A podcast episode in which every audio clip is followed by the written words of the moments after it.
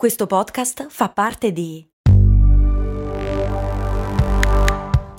Voice Podcast Creators Company. Se a volte ti senti così, ti serve la formula dell'equilibrio.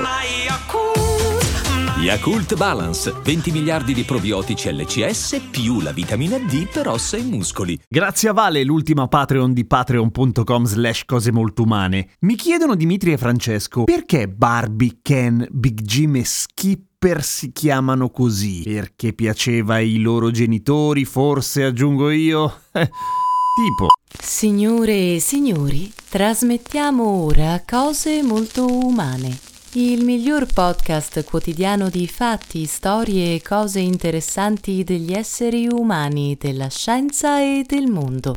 Sul secondo canale il programma sarà trasmesso in via sperimentale a colori, anche se voi i colori non li potete vedere.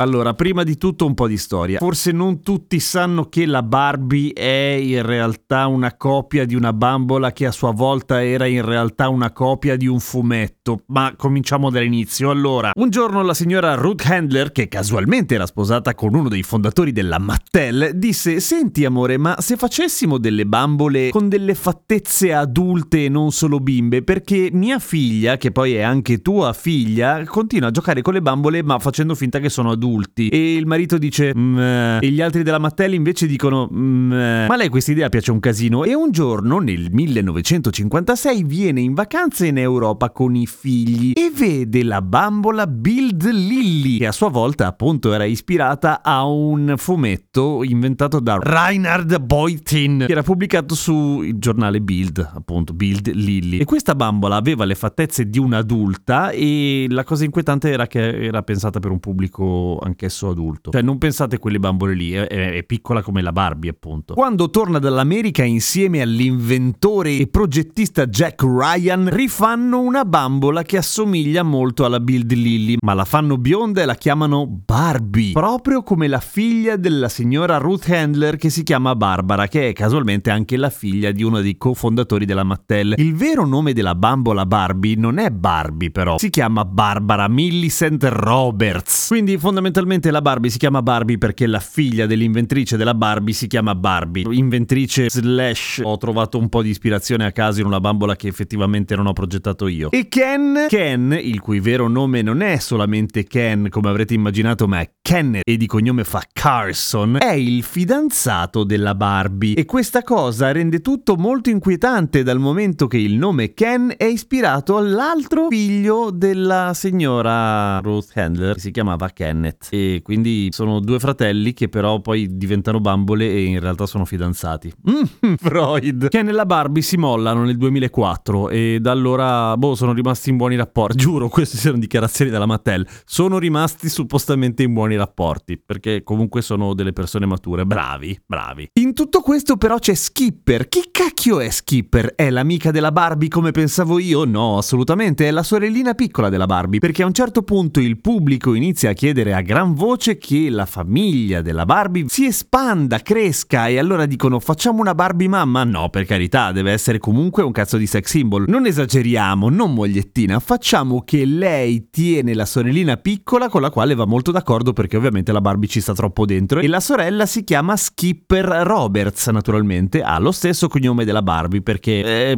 di solito funziona così. Perché Skipper? Niente, il nome Skipper è il frutto di un lavoro di, qual- di, di una squadra squadra di copy, non prende ispirazione da nessuno, però la cosa curiosa è che l'amico di Skipper si chiama Scooter, per cui che problema avevano in quel periodo coi nomi? Vabbè, ma Dimitri e Francesco mi chiedono anche del Big Jim e il Big Jim nasce molto dopo la Barbie, nasce nel 70 72 ed è una bambola ovviamente indirizzata a un pubblico maschile, infantile ma maschile. La cosa curiosa è che inizialmente Big Jim si chiama Big Jim in America, Mark Strong in Europa e Kid Acero, ovvero Kid Acciaio, nell'America Latina. Il nome Big Jim è semplicemente il fatto che Jim è un nome molto comune e deve essere big perché la cosa figa di Big Jim è che è grosso, muscoloso e spacca tutto. E anche un sacco di amici che si chiamano Big Jack, che però è nero, Big Josh, che però ha la barba, quindi forse la versione un po' più di sinistra. Big Jeff, che è sempre un amico di Big Jim ed è bianco ma è biondo ed è australiano. E poi c'è il Dr. Steel, che è proprio un'altra roba con un nome diverso e non ci piace. Comunque, Big Jim è a sua volta ispirato al G.I. Joe, che è praticamente la stessa cosa, cioè nel senso ci assomiglia molto alle stesse dimensioni, solo che è in chiave molto molto militare, mentre Big Jim in realtà era in versione t- tattica spia forse, cioè aveva un sacco di